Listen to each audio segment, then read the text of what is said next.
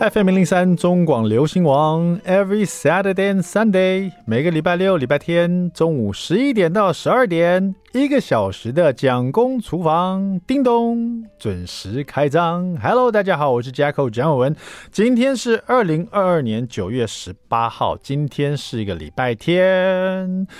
大家好吗？要吃中饭了吗？准备好了吗？马上进入我们的蒋公周记。大家不知道有没有那个吃饭配 YouTube 的一个习惯哈？我不知道什么时候染上这个恶习，每次吃饭我都要配 YouTube。然后呢，就因为当然手机上也有 Netflix 啊，也可以看 Netflix。可是你知道吃饭的时间不长嘛，大概也这半个小时而已。那如果你这个看 Netflix 啊追剧啊，会欲罢不能啊。吃完饭你还想待在那边看。所以就变成说，吃饭的时候我很喜欢配 YouTube 啊。那最近呢，我迷上了这个看 YouTube 里面的这个脱口秀大赛，呃，就是好像在这个中国那边嘛，他们举办了好几届这个脱口秀大赛。那我们当然台湾也有了，像伯恩他们也常有这种脱口秀嘛哈。然后现在台湾的这个脱口秀也蛮也蛮多这种这个段子的哈，也蛮多人才啊，呃，在 YouTube 上也看得到。但是因为毕竟这个中国那边他们办了很多次这种比赛，然后他们的笑话也蛮有趣的。为什么？因为他们用词跟我们不太一样，所以有时候 会, 会反复去咀嚼他这个什么意思哈。甚至于有时候从他们脱口秀的段子里面呢，会学到一些以前我并不知道的事情。比如说我最近就学到一件事情哈，他正好讲到了一个段子，有关于马拉松。大家知道马拉松的由来吗？大家知道吗？如果你现在在开车，或者你现在厨房里面，你知道马拉松，很多人都喜欢跑马拉松嘛。可是马拉松其实它是一个地名，你知道吗？它其实是雅典的一个地名。那马拉松的由来呢，其实也是有个典故的啊、哦。当年据说就是这个雅典跟呃波斯在作战，他们在打仗，然后呢，在马拉松，那个叫做马拉松战役啊，在马拉松这个地方打战，波斯跟雅典跟波斯在打仗。后来呢，这个雅典获胜了，所以雅典就派了一个很会跑的士兵啊。我今天怎么自知是完全不分呢、啊？很会跑的士兵哈、啊，从马拉松这个地方啊跑回雅典去，就大概是四十二公里的路程哈、啊，跑回去，一路跑回去，然后跑到这个呃雅典去宣布这个好消息，就是我们获胜了这样子。那因为跑了四十二公里，这个士兵呢一直跑，跑到那边就到了这边，然后宣布他们获胜了以后，他就死掉了哈、哦，力竭而死，就是就过世了。我又来自私是不分了，我今天是喝了太多咖啡了，怎么回事哈、哦？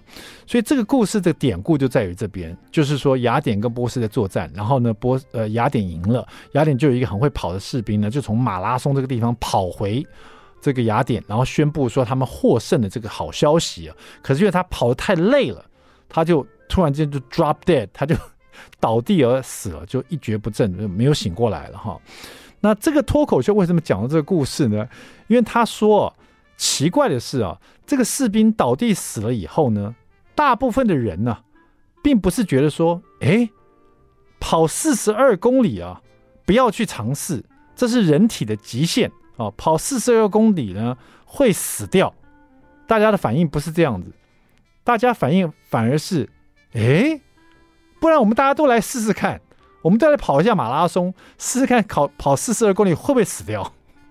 他这样讲我觉得挺有意思，就是奇怪的，马拉松这个事情如果说原来的这个由来是这个士兵跑了四十二公里，然后呢宣布完他们获胜就倒地而死，其他人围观了以后呢，并没有觉得说哎呀人啊不能跑四十二公里啊会死掉、啊、大家反应是哎呀我们大家来展一个局哈，大家来都来跑四十二公里看会不会死啊。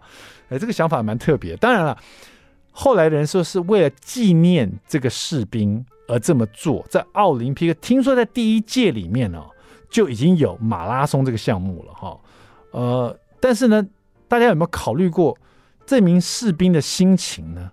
假如这个士兵在天有灵，每一年、啊、看到这么多人在跑马拉松、啊、仿佛呢大家跑过那个终点的时候，仿佛都在嘲笑他，哥们这有什么难？对，跑了四十二公里，没有一个人死掉，大家跑到他还 蛮, 蛮快乐的，而且越跑越起劲啊！每个人都来跑，大家仿佛都在在对他在天上之灵这个士兵说：“哥们，你弱爆了！”大家大家都跑过了。所以这个脱口秀段子在讲这段这个笑话的时候，我是觉得这蛮爆笑的。这第一个我学到原来马拉松由来是这么来的。第二个，原来这个马拉松啊，这个 marathon 还是个地名。第三个，我们人类还真有趣哈、哦，就当时没有汲取这个教训，现在反而越跑越起劲。然后说为了纪念这个士兵，可是这个士兵如果在天有灵的话，他不知道是作何感想，看到那么多人每年为了纪念他都跑过那个终点站，然后对他对他你知道有点对他来讲是觉得你怎么会跑死呢？我们都跑得没事，还拿到奖杯，还拿了一大堆奖牌，对不对？蛮有趣的哈。好了，稍微休息一下，待会来听这首梁文音的好歌，叫做《疑自己》哈。听完这首歌呢，稍微休息一下，马上回到蒋公厨房。I like F M 零零三 中广流行网蒋公厨房 We're back， 我们回来了，马上进入我们第二段第一个单元，蒋公来说菜。有时候呢突然想简简单单的吃、哦、比如说这道料理，听这个菜名呢我就觉得我不知道为什么秋天好像蛮适合吃这个、哦、叫做秋葵蟹肉茶泡饭、哦、讲到茶泡饭你就觉得哎，好像很轻轻松的感觉，而且会 不, 不会有太多的负担哈、哦？那这个茶泡饭要用什么样的茶，这个泡起来就会好吃呢？而且秋葵蟹肉会不会很难做呢？我跟你讲，真的超简单的哈、哦！这道料理其实收录在这个呃柯俊年哈、哦、柯老师哈、哦，还有这个黄景龙黄老师的这一本《人气盖饭完全图解》的这个料理书里面。我其实有时候没有什么想法要做什么盖饭，我拿这本书来看。超简单的哈，尤其这道秋葵蟹肉茶泡饭，我担心说完它可能时间还会剩很多哈。我们来看一下怎么做，好不好？这道料理难做的地方呢，可能就是一开始哈，煎一颗蛋，他先把一颗蛋呢，先把它打散，然后呢，在平底锅里面放一点点的油，不能多，但一小匙而已哈。先把这个蛋呢煎成蛋皮哈，两面煎熟了以后拿出来，然后把这个蛋皮卷起来以后呢，把它切成这个蛋丝哈，蛋皮丝这样，然后备用一下。然后那个秋葵呢，就是先把它穿烫一下。呃，秋葵把它蒂头稍微切掉，然后呢，把它汆烫以后，把它汆烫熟哈，大概要汆烫个呃 maybe 两分钟吧，好，看你喜欢它的熟度怎么样，大概两分钟，汆烫两分钟以后呢，泡个冷水，然后把它切成这个、呃、圈圈形哈，就是像车轮形这样子。然后另外呢，这个蟹肉棒呢，就是完全去买那种生食等级的蟹肉棒，好，当然你就你。蟹肉棒其实很多种嘛，有的是我们放火锅里面那种比较便宜的那种哈，有的是鲜食等级，就是它稍微贵一点点，可是它直接取出来以后冷冷的也可以吃哈。现在这个超市啊，还有这个便利商店都常常会卖这种的，所以这道料理真的很简单。你把这个生食等级蟹肉棒拿出来，然后把它剥散，然后秋葵呢也把它切成这个车轮状，然后备用。然后这时候呢，来泡一个茶泡饭的茶汁哦，这个茶汁呢，我们就用煎茶。来泡煎茶，这味道很适合做茶泡饭哈。我们先拿热水，然后放一些煎茶粉，然后搅拌均匀，然后就把它变成茶汁哈。那当然这边呢，就是看你这个茶汁想要多浓郁哦，这个自己可以调配哈。所以你准备工作做完了哈，蛋也煎成蛋皮，也切成蛋皮丝，秋葵汆烫完切成车轮状，蟹肉棒生食等级把它剥散了，茶也泡成茶汁了，接下来就把它这么组合在一起，就这么简单了。拿一个啊适合做这种茶泡饭的碗，要有点深度的哈，就不是说他读过大学，就是说他有可以做茶泡饭的，有点深度哈。然后呃添一点白饭，然后把先铺上秋葵在最底下，所以绿绿的哈，秋葵车轮状，上面呢摆好这个剥散的蟹肉这个蟹肉棒啊，然后最上面呢再把你切成蛋皮丝这些丝啊散散的包在上面，所以一层一层的往上叠哈，它就有一种高度。然后最后呢再呃。呃，就是把刚刚泡好的茶汁淋，缓缓的从不要从上面淋哦，从这个碗的边缘把它淋进去哈、哦，淋进去它这边这个最后上面还有写，你可以做一些不同的点缀哦，比如说它这边做比较漂亮的点缀是，呃，放了一些红高丽菜苗哈、哦，就是我们吃这种生菜沙拉有时候会有这种菜苗、哦、看你是绿色的也好，它这边特别有红高丽菜，因为它颜色比较漂亮，有点像紫红色这样子。其实你放什么都可以，因为你这已经一层一层的，白饭是白色的，然后铺成一层绿色的秋葵，秋葵切成星星形状，它外面是深绿色，中间又有点白色的那个秋葵的粒子，有没有？所以又有点又有点比较青绿啦，然后再来就是那个蟹肉棒的这种粉红粉红的颜色，然后最上面还是那个蛋皮丝的金黄色，然后最上面它又放了这个红高丽菜的菜苗，这道菜只是把东西叠在一起，然后最后呢又把这个茶汁淋进去就可以开吃了。当然啦，你会觉得说那这样味道会不会很清淡？哎，没错，这道料理就吃丁清淡的哈、哦。但如果你要增加它的风味，你可以把最上面的这个红高丽菜苗换成这个，譬如说去买那个韩国的麻油紫菜，有没有？然后把它切成丝，或者用手把它剥成一片一片的，撒在上面。那这样它的风味就更浓郁一点，就会有一种麻油咸香味，在这个秋葵蟹肉茶泡饭。但因为这道菜要吃蟹肉本身的它那个咸鲜嘛，鲜甜的味道，然后秋葵可能在汆汤的时候给它一点盐巴就好了哈。所以吃的本来就是比较比较。这个口味是比较清爽的哈，所以说在秋天里面，虽然说外面比较凉啦，或者可能是下点小雨啊，可是在厨房里呢，想要待很短的时间，而且很简单的做一道料理的话，我真的很推这一道秋葵蟹肉茶泡饭。先做一次基本款，就像这柯老师跟黄老师所做的这样基本款。接下来你可以把这个茶泡的这个汁呢，换成你喜欢的不同的茶的风味哈，这都是泡泡热茶这样子。甚至于你在泡热茶的时候，你可以换成用高汤来泡也可以哈，那这样它的风味就很不一样，好不好？好的，听完这道料理，在家试试看，很简单又很好吃。休息一下，待会马上回到我们的蒋公厨房。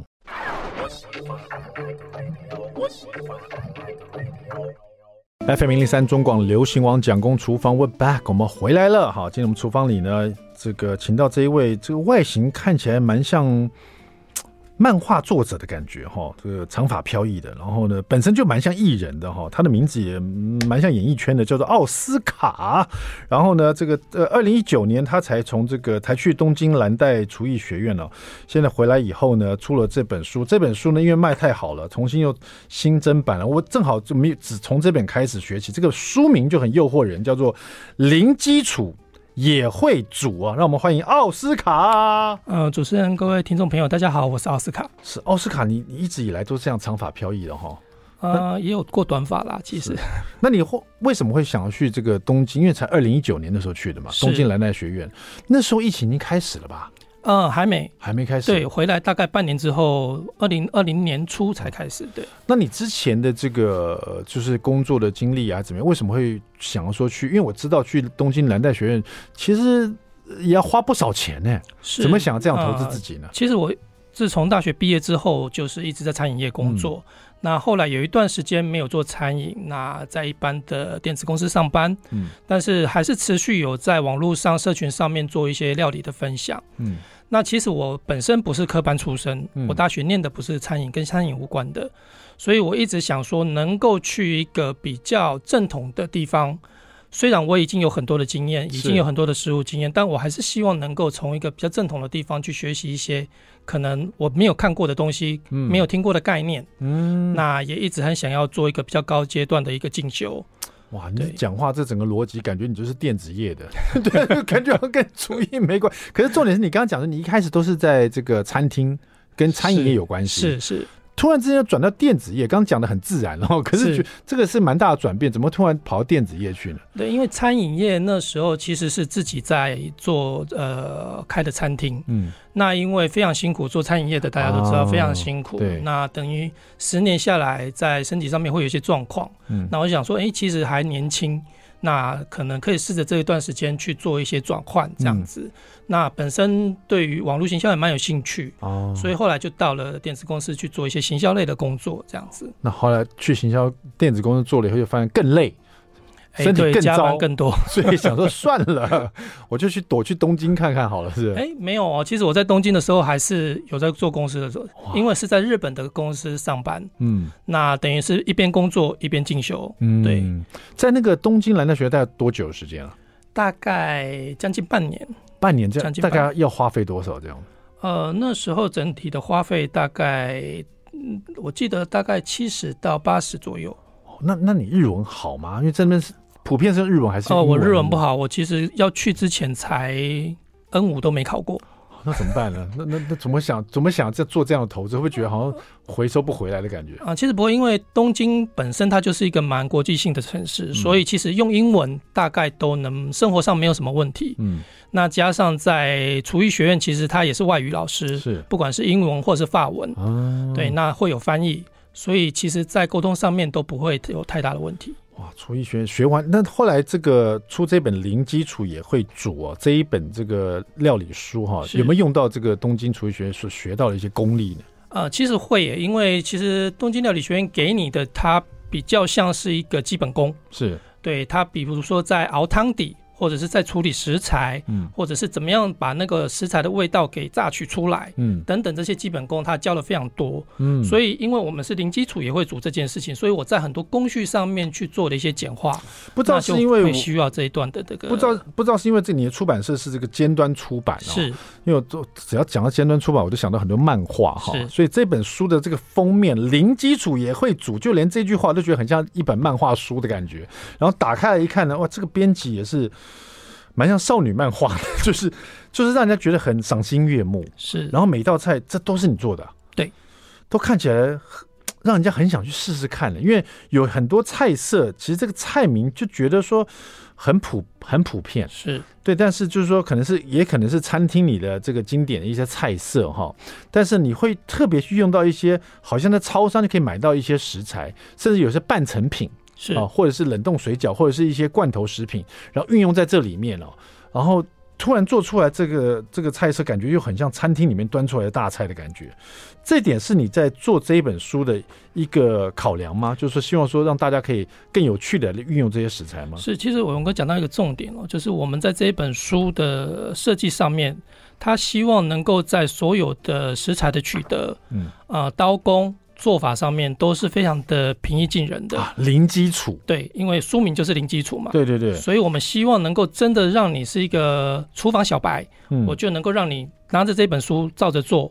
那因为食材都非常取非常好取得、嗯、在一般的超商甚至便利商店都能够买得到这些食材。嗯，哎、欸，我们讲一下好了，如果以零基础来看，那我就不要挑太难了，我先先以最简单，大家就算是零基础人，至少都会煮冷冻水饺吧？是，就拿冷冻水饺，尤其在疫情期间，大家买的最多的就是一包一包的冷冻水饺。现在可能也吃腻了，放在冷冻库该怎么办呢？哎，奥斯卡就给大家很多绝妙的想法哈。冷冻水饺可以变化出很多不同的东西，比如说番茄奶香汤饺啦，椒盐。椒盐咸酥饺就像咸酥鸡一样哈，然后这个不同的一些做法，可不可以这这两个举一样跟大家分享好不好？因为我觉得如果是椒盐咸酥饺的话，这个还可能需要放到呃油锅里面炸，或者用气炸锅来做。可能零基础的小白会觉得，嗯，还要这个有点用油有点害怕。我们来看这个番茄奶香汤饺怎么做，因为我看了以后我发现。这真是零基础也可以做到的。我们看一下小白如果在听的话，看他们觉得这叫如何好不好？是这一道呃，其实它是从意大利饺去发想而来的，嗯、因为我们做呃一般水饺，我们中式的水饺比较不会用番茄、奶香这样的调味去做它，嗯，所以我们其实把它变化一下，让大家能够呃一般的水饺吃吃腻了之后，我们能够变化一些味道。所以我是结合了一些西式的呃番茄汤的做法，嗯，然后再加上水饺这样子，水饺简单汆烫一下，我们就可以把它放到这样的，比如说用红萝卜、芹菜、洋葱，那去把它炒香了之后，那加入一些高汤。啊、今天今天打个比方啊，如果是有一个厨艺零基础的小白，对不对？他今天正好有人奥斯卡电话，喂，奥斯卡吗？啊，你好，我是零基础，完全不会做菜的一个人。那我我我想跟你学一下这个用冷冻汤饺怎么来做成比较西式的感觉。听说你有一道这个番茄奶香汤饺，你可不可以在电话里告诉我，就怎么来做这道料理啊？所以假设我在电话里跟你沟通，你你会怎么教我做这道菜？在电话里告诉我，对吧？啊，其实我觉得你只要把食材，呃，如果上面的食材你都已经准备好了。上面什么食材？我没有你的书，你先告诉我好不好？好，我们有红萝卜、芹菜、洋葱。嗯。然后一些呃，准准备一根大的辣椒，不要是小辣椒哦，要、嗯啊、大的辣椒，大的辣椒比较辣度比较不会那么辣。嗯，好，那准备大辣椒，然后大蒜酱就可以了。嗯，那要至少要准备水饺，这是一定要的。是是是，对。那那那，因为我刀工不是很好，那请问一下，那个红萝卜、芹菜、洋葱，还有刚大辣椒，还有大蒜，大家切什么样子呢？你就把它切丁，随便切，嗯，随便切也可以，随便切都可以，嗯、就是你不一定要呃是什么片刀啊，什么样的刀法去切，嗯嗯、你就把它切成小小的丁状，这样就可以了。丁状大概是多小的丁状？大概是两到三公分这样子就可以了。两到三公分，那你可不可以以我的手指头来做形容？大概要切手指头哪一指节呢？啊，大概是小指、拇指指尖的三分之二，这样就可以了。小指的拇指指尖，好好好，知道了哈，大概都切这个样子。对，大蒜也切这样子吗？大蒜可以切这样子，那你如果可以的话，你可以再切细一点，因为大蒜，比如说我们下去之后，可能不太想要咬到它的那个口感，嗯，所以你可以切的再细一点，我们取它的香味就好。好，红萝卜、芹菜、洋葱、大辣椒、大蒜，就比如说大辣椒跟大蒜都切更末一点，是。然后红萝卜跟芹菜跟洋葱，我们都切大概小拇指指节那样大小，是是，小丁的大小哈，都切的差不多，而且看起来不是很难的刀工哈。切完以后，怎么样才能把这一道这个简单的冷冻这个水饺变成番茄奶香汤饺呢？待会回来，我们把小白放到这个电话上哈，这样 put on on hold 一下。待会回来，我们就请奥斯卡帮他解说哈，别走开，马上回来。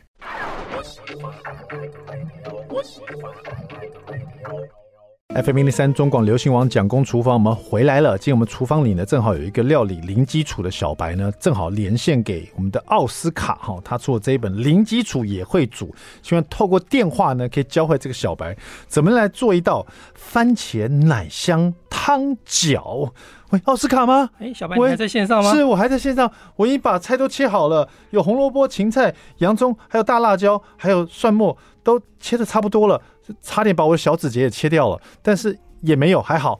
然后接下来怎么做呢？好，那你现在把锅子放到锅上，嗯，然后在里面下一点点橄榄油，是，对，然后开火哦，然后放入先放入红萝卜丁、芹菜丁跟洋葱，还有番茄啊、呃、辣椒丁，是，然后翻炒一下。是，这个这个这个要炒多久？在炒的时候要注意什么？你有看到那个洋葱丁慢慢的变成半透明了吗？嗯，哦哦，就是要炒，就是注意看的是洋葱丁是吧？对，红萝卜丁跟芹菜丁不要理他们。对，好可以，好好，你只看洋葱丁就可以了。那等到它有一点点半透明的时候，嗯、哦，我们再加入那个番茄罐头。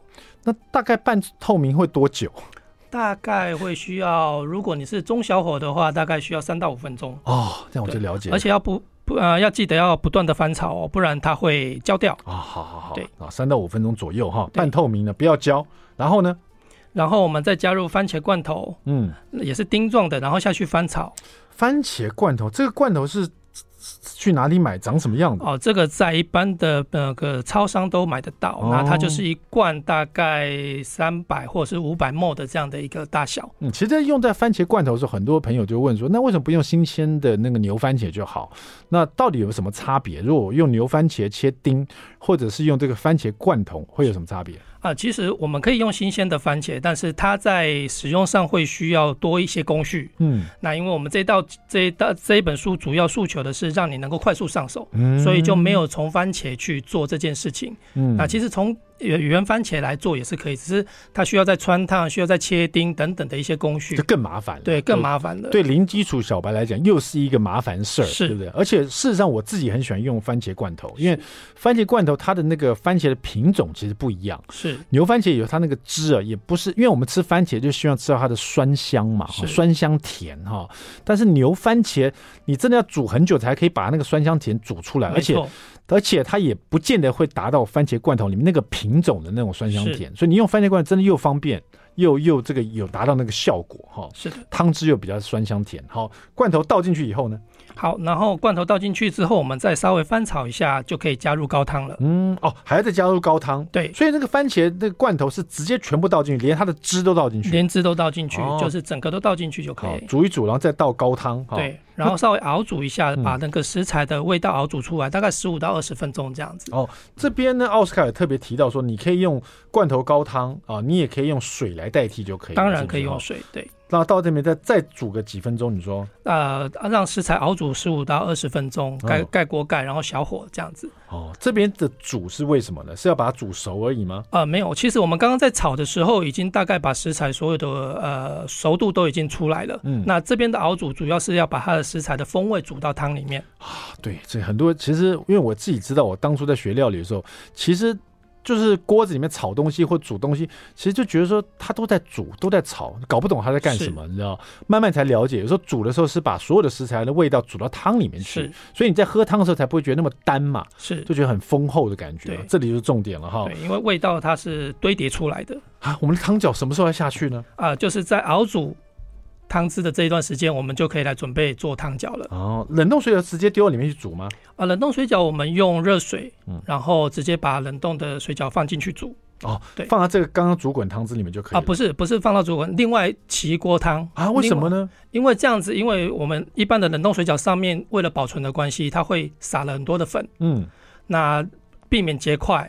同时也比较好保存，嗯嗯，所以如果你直接放到这个汤汁下面去下去煮的话，它会让这个汤汁整个味道混浊掉啊。对，所以我们只取取那个水饺的部分，而不取水饺汤。是，虽然零基础，但是我们不马虎，对不对哈？那所以也是很简单，就像煮冷冻水饺一样，把另外一锅把它煮滚，煮滚以后就把它捞起来，然后放到这一锅已经煮好的番茄汤里面，是里面有一些这个呃洋葱丁啦、啊，炒得很香啦、啊，然后红萝卜丁啦、啊、芹菜丁在这里面哈，大蒜的香气放到这里面去以后呢，最后就已经差不多了，因为汤饺已经在这里面汤煮了。是，可是我发现你还可以加一些不同的食材进去，让它变得更好吃，是不是？对，在这这个时候，我们可以进行最后的调味，也就是加一点盐巴或黑胡椒。嗯，那这个部分我就会建议大家自己能够试试自己的味道。嗯，因为每个人的习惯的口味不同。嗯，所以我很建议大家在尝试做菜的时候，都要边做边试味道，嗯，你才能够找到最适合自己的味道。是，奥斯卡这这个番茄奶香汤饺呢，最后就加了一些呃苋菜，然后这个呃奶油哦，在这里面让它有点乳化的效果。对，奶油主要是让它的味道更圆润一点。对。对，然后最后这个加点盐跟黑胡椒，呃，试试看自己喜欢的味道哈。这本料理书我刚看了一下，每一每一张。节呢都是有一个很漂亮的这个完成品哦，然后分解图都是大概六张图，对，然后很清楚的这个就像看漫画分解一样，好清楚。上面是所有的食材该切成什么样子，切成什么样的大小，然后该准备一样什么样的调味料，甚至于调味料的一些呃照片都会有，是，比如说番茄罐头，可能有的人第一次用也不知道它长什么样子，对，哎，奥斯卡这边还很非常贴心的有那个照片。就找类似像这样的罐头哈，有些不同的食材也会有。那这本书其实总共有几道料理呢？大概有八十几道，八十几道哈，而且都是一些简这很简单就可以上手的料理。那刚刚是我们的这个我们选择的一题啊，接着让奥斯卡自己来自选一题啊，跟大家分享一下。这这其实八十几道料理里面哪一道你觉得很值得跟大家分享？其实这里面其实蛮多，我都是真的是我家常日常会自己煮来吃的啦。嗯，那其中有一道是罗宋汤，我觉得蛮值得可以推荐给大家的。罗宋汤，对，罗宋汤如果只是平白，就是感觉它的前面的做法好像会跟你这道有点像，对不对？是。但是我会发现你这个罗宋汤里面用的竟然是呃牛肉面的调理包，是，呃、这个蛮特别的哈。啊，对，大部分大部分人买这个牛肉面调理包就是拿来煮牛肉面的，是，不会拿来做别的事情哈。为什么你会想要拿牛肉面调理包来做别的事情？因为其实罗宋汤这一道菜，我自己平常在做的时候，它熬那个牛肉要把它熬到软嫩，嗯，其实需要一段蛮长的时间啊。那这个东西对于一般人在操作上面就会造成一些困扰，有点压力这样。对，哦，所以因为还要觉得还要去顾它，然后怕烧焦，怕是呃水闷出来等等的。嗯，那我觉得现在市面上有非常多的调理包，是，那他们其实品质已经非常不错。嗯，那我觉得可以利用这个部分来呃减减少我们对于料理的这个门槛。嗯，所以我就觉得，哎，欸，这个料理包其实蛮适合拿来做这个罗宋汤这个部分。除了这个牛肉面调理包，这一本书好像用了很多像这种可能可以帮助到零基础的小白们的一些半成品，大概还会有什么东西？呃，这里面我们大概还会有萝卜糕，萝卜糕，然后葱抓饼，嗯，刚刚提到的水饺，哦，蛋饼啊，葱抓饼啊，冷冻水饺啊，是，它的变化非常多。就在超市里面常常可以取得的一些，不管是刚我们讲的半成品也好，调理包也好，那个奥斯卡都拿出来，然后后让你这个零基础的小白可以运用在这种家常菜里面，是，然后摇身一变就变得像餐厅的味道，没错。可是奥斯卡其实刚刚在这个 off mic 的时候，就是我们还没录的时候，也特别提到说，当然了，餐厅这种正宗的料理啊，可能它是做到十足十的满分哈。那我们在家里用这些调理包，或是用自己的方法来做的时候，可能不见得会完全就像餐厅那个味道啊，但是七七八八一定会有的，是，而且甚至于做出自己更喜爱的味道，是，对不对？好，到底怎么用这个牛肉面的调理包来做个罗宋汤，大家可能就已经有画面了。待会广告过后回来，我们就请奥斯卡教大家，因为这个我觉得很有趣，在于说你现在听会觉得好像哎，蛮理所当然的，牛肉面调理包，那里面牛肉都已经烂了，软烂了，而且都已经有一些风味了，把它拿来做罗宋汤，哎，好像很对。可是事实上，你这样以这个逻辑来看的话，牛肉面调理包好像可以做罗宋汤，也可以做咖喱的，也可以做其他口味的。也就是说，这就是奥斯卡想告诉大家的，就你要跳脱这个调理包它给你的名字，你可以其实拿它来运用做很多不同的料理、哦、怎么把它变成罗宋汤，待会来告诉你，别走开。 I like F M 零零三 中广流行网蒋公厨房，我们回来了哈。这个今天我们请到的是零基础也会煮教大家的这个奥斯卡哈。奥斯卡本身不是零基础哦，他基础可高的嘞哈。刚从这个我们东京的这个厨艺学院回来哈，然后这个已经三年多了。这一本书呢，他也酝酿了很久，这教大家怎么做。刚刚讲到用这个牛肉面的调理包是来做罗宋汤，是要怎么做呢？啊，其实我们跟刚刚一样哈，我们基础的食材有洋葱，然后西洋芹、红萝卜、马铃薯这些。那但是因为我们是要熬的熬制的关系，所以这一次要切的大块一点。嗯啊，因为如果太太小块，它很快就化在汤里面了。嗯，所以我们就切大块，一样在锅中放少许油，然后把这些食材都拌炒过之后，加入番茄丁去炒，因为它需要有一点酸香的味道。嗯，那这一道呢，我们会加一些呃高丽菜。让它的呃丰富度更够，然后最后的成品它的食材的也会更加的丰富，嗯，然后最后也是用盐巴跟黑胡椒去调味，最后我们再把牛肉调理包的呃酱汁跟牛肉放进来一起熬煮一下，嗯，那让它风味整个融合之后，我们就可以很简单的做到这道乡村风的罗宋汤。哎，这个这个我觉得是奥斯卡的这个厉害的地方，就是在跳脱大家觉得这个调理它本身应该来做什么，你可以拿来它运用别的事情哈，这样你就不会觉得说你在这个疫情期间买了很多放在家里，想要说要这个在家可以自己煮的一些食材，可能吃就吃腻了，觉得可以来做一些变化。我觉得这本书也是也在这一方面做了很多功课，它在不同的章节里面，比如说刚刚我们提到这两道都是在冷冻食品跟调理包来玩变化，是，还有。有一些接下来就很多不同的食材，比如说用马铃薯跟鸡蛋来做很多不同的东西哈，因为这两个都是很容易取得的，是马铃薯跟鸡蛋。然后再来就是呃，奥斯卡教大家做一些米饭和粥品，然后一些面食大家都会做。然后在面食的另外一个章节是大家都百吃不腻的意大利面哈，奥斯卡用了很多不同的食材，简单的方法让大家一锅到底来做这个意大利面哈。当然也是有这个这个凉拌的沙拉啦，还有一些这个大口吃就很满足的肉类跟海鲜哦，这些在不同章节里面也分得非常清楚。我再一次说，这本书因为正好是尖端出版的，真的很有那种让我看漫画那种舒畅感哈。好，今天特别谢谢我们的奥斯卡来到现场，教我们大家零基础也会煮，给我们小班们很多的信心了。希望这本书可以造福更多的人哈。谢谢大家，谢谢我们的奥斯卡，蒋公厨房，我们下次再见，拜拜。